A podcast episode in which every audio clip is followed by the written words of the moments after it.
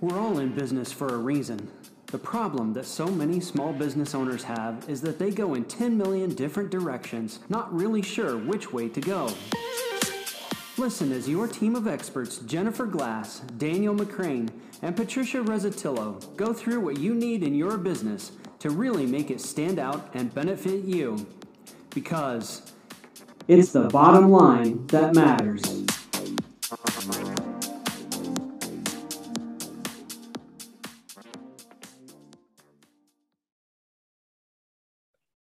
Hello and welcome to another episode of It's the Bottom Line That Matters podcast, where we are dedicated to your success. On our show today, we're going to be talking about writing a job description for yourself.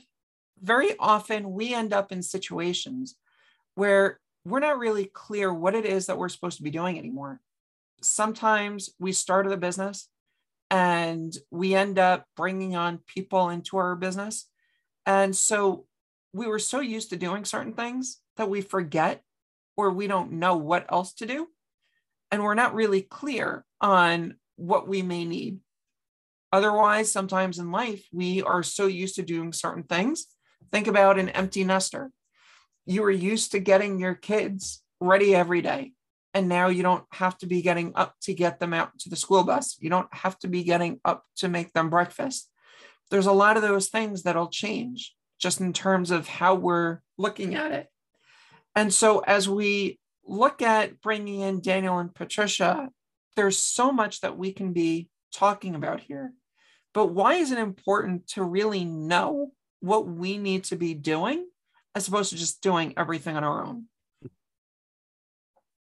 Well, I think I hope the answer is obvious to that question, or or let me start with an obvious answer to that question. Maybe I should say, uh, if we're trying to do everything, uh, how effective can we really be?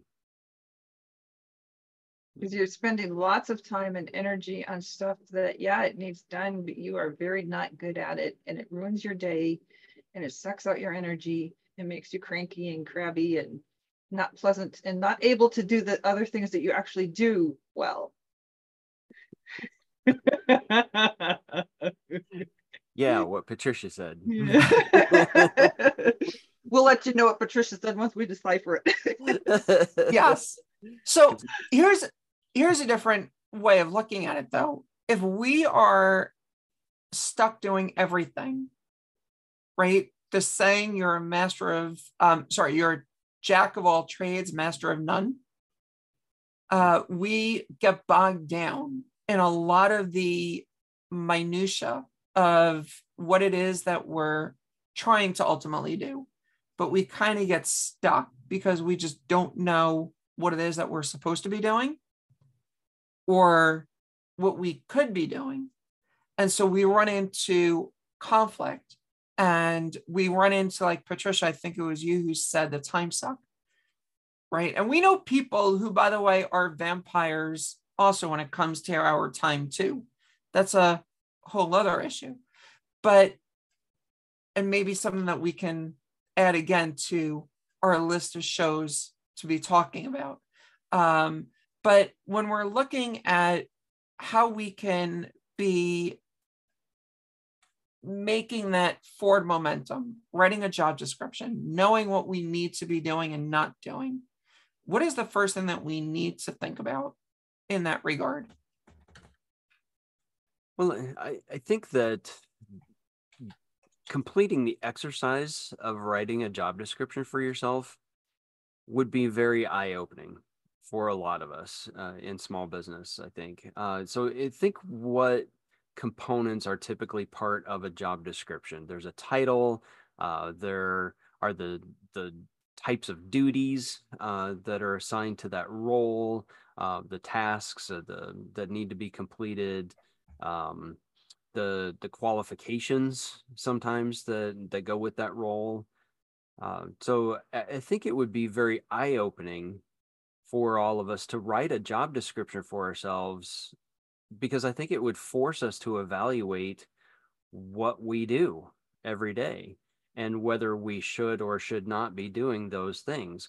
If your title and if your actual function in your company is you're supposed to be the CEO, uh, but you find yourself doing way too many administrative tasks, uh, other things like that, and you can't actually drive the company forward. You don't get to spend time working on the vision of the company or anything like that.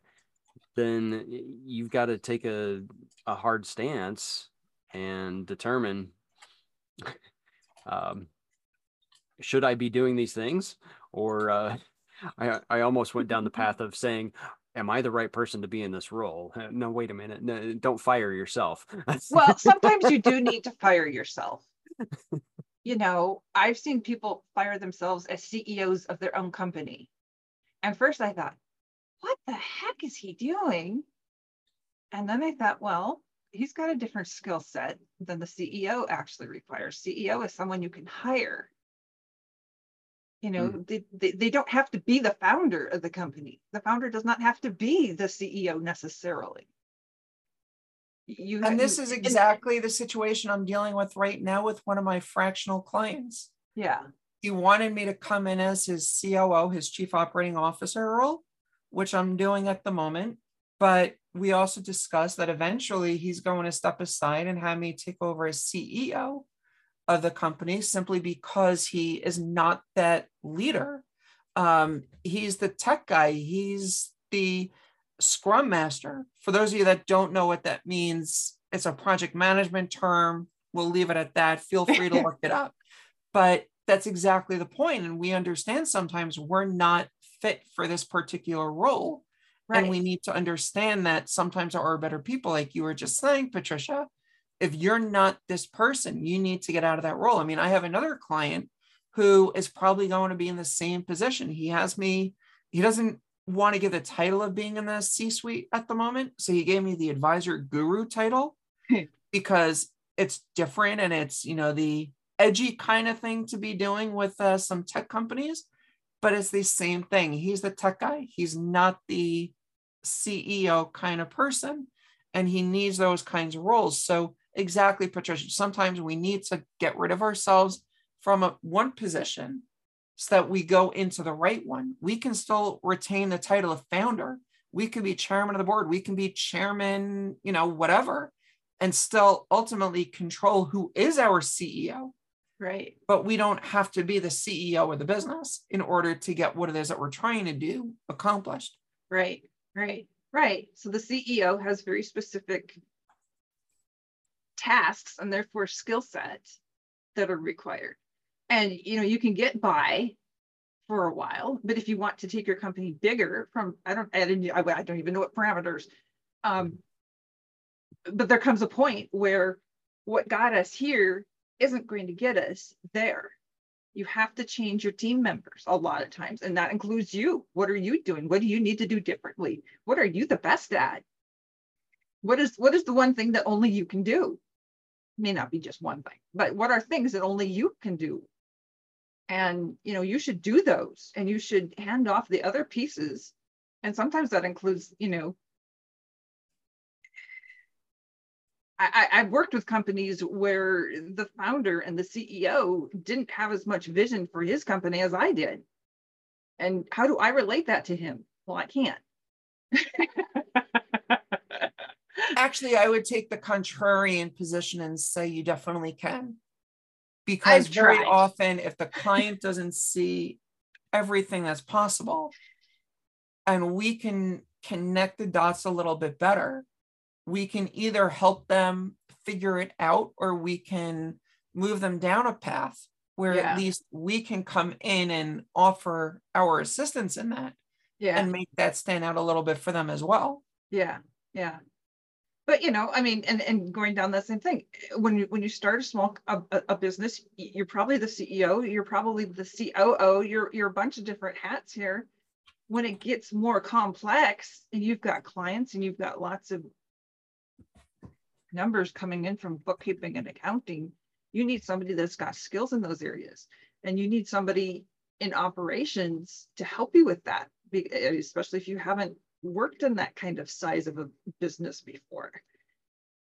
It's it's it's it's extremely involved, you know, and it's even for a small business, it can be a lot more involved. There's a lot more wheels that drive the machine than a lot of people are actually aware of. So let me ask this question. A lot of people don't know how to necessarily write a job description, but does it have to be a formal job description, something that human resources would normally be working with, or can it simply be these are the five top things I do, and these are everything else that I don't do simply because these are the only five things that I am supposed to be doing in my particular role? Mm-hmm. Well, I, I, I was intrigued by this topic uh, for the purpose of like annual planning, uh, yearly planning for your company, uh, that kind of uh, an exercise. So I, I would say no, I don't think this needs to be quite as formal as like an HR person might write a job description. Uh, I think just the act of sitting down and starting to uh, work through some of the pieces that are part of a job description, and I think everyone has seen enough. You you have some sense of what belongs in a job description. I think just doing that act will be very eye opening for a lot of our listeners. Yeah, I agree. And if part of your, you know, plan for the year or whatever is is growth and you know that you need to bring on more people, then I think it's a good thing to sit down and look at all of the things that you have been doing that maybe you need to expand those descriptions, pull them off from you and find somebody else to do it. Mm-hmm. Because, oh boy, here's a thing that I'm doing a lot of, and it's, you know, kind of dragging down this other area of my life so I, I'm, I'm not as creative as I need to be. I'm not as it, whatever piece needs to go into this. So does that go to. back to the idea that I need to delegate more? Yeah.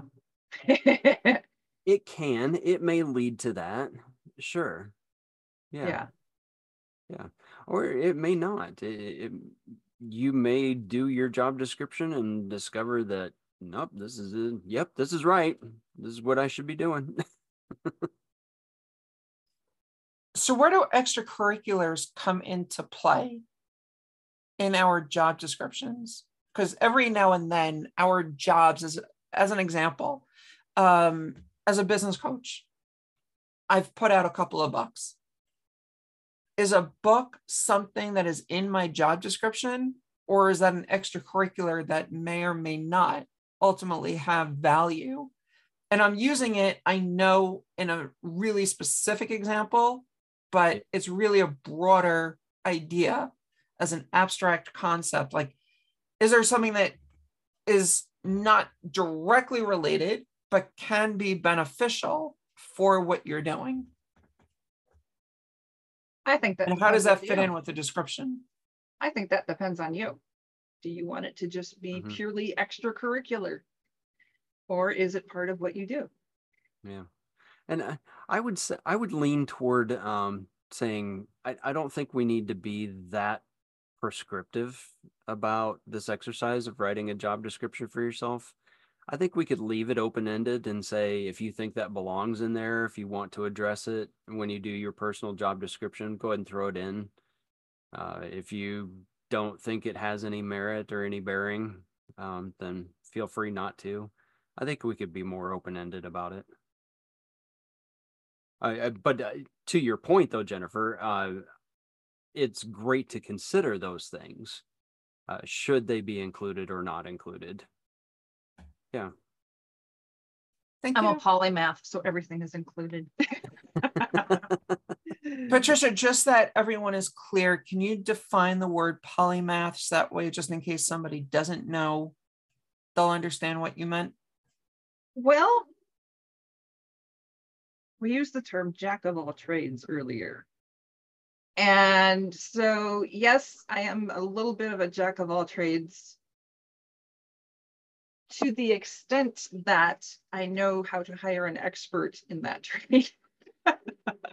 or that I can bring it in in some creative fashion into what I'm doing. Well, Henry Ford is credited with saying something along the lines of, I may not know the answer to every question, but I have a button on my desk that will get me the answer to every question. So, is that kind of the thought here? Yes, absolutely. And that's that's a quote that I have kind of lived by. I don't have to be the world's expert on, you know, everything. I just need to know where to go to get it. And so that's why I take all of these side trips, as weird as they might be, is to find out some little piece of life that I didn't know before, and how do I bring this back into my the rest of the things that I'm doing. Absolutely. And I mean, that's why I personally love LinkedIn because with almost 12,000 connections and obviously, you know, millions in my network as a result of that, there's so many opportunities that if I don't know, kind of like how Henry Ford said, I have a button, I have a site that allows me to find the answer. If somebody comes to me and says, I need this resource, then I know exactly where I can turn to at least start getting that information. Perfect example. I'm dealing right now with a client with a Google question. And he is trying to figure out what is, you know, his particular situation. How can we resolve his question? Well, there's my network. And we're going through that to find exactly what we need to know so that we can get that answer. So while this is far from the idea that we started this conversation with about writing a job description for yourself, knowing how to get your network to get you those answers is sometimes just equally as important. Mm-hmm. I would agree. Yeah. So, Daniel, as we wrap up our conversation of writing a job description for yourself, because you also, I think, were the one that suggested this original topic. Um, any final thoughts that you want to add here? yeah I, I just think that it would be a really fun exercise to go through um, as you're looking back at the the previous year looking forward at the coming year uh, you know apply this at any uh, given point in the year planning cycle uh, that you want to I, I just think this would be a really fun exercise to do and i think you might learn a lot about your business and about yourself by completing an exercise like this. Any final thoughts, Patricia? Daniel wrapped it up pretty well. Perfect. So, as we wrap up the conversation, think about what you can be doing in your life, in your business to make it simpler, make it something that will allow you to stand out. And remember, there's also certain things, as Patricia was mentioning, standard, standard operating procedures. And I think it may have been on our last episode. But as we look at putting down what it is that we do, what happens if tomorrow we can't be doing our job for whatever reason? If we have it written down, this is what we do, then somebody can step into that role that much easier and start taking over so that the business doesn't fall apart even if we're CEO of the business, it doesn't mean somebody won't be in a position to come in and immediately assume the leadership role. Think about the president of the United States as an example. The vice president is a heartbeat away from assuming the role of the presidency. It's not that they don't know what's going on. They are brought in on every single major decision and even some of the small ones that the administration undertakes this coming from a future president of the United States herself. that's, you know, and by the way, if you're interested in having more of a side conversation, let's talk because in a couple of years it will be my shop. But um, as we look though at really getting it uh, to a point where we can move forward, it becomes an important aspect. Know what we need to know, do what we need to do, and other things we can either unload, delegate, or stop. On that note, this has been another episode of It's the Bottom Line That Matters podcast. And until next time, here's to your success. Thanks so much for listening to another amazing episode of It's the Bottom Line That Matters podcast. We're all about helping the small business community grow and reaching as many people as we can. And the algorithms on the podcast programs love reviews. So if you loved what you just heard, consider leaving us a review. And even if you don't, I'm sure you already did, but consider sharing our episodes and our podcast with your friends and colleagues. Sharing is caring, and here's to your success. Thanks so much, and have a wonderful day. It's the bottom line that matters.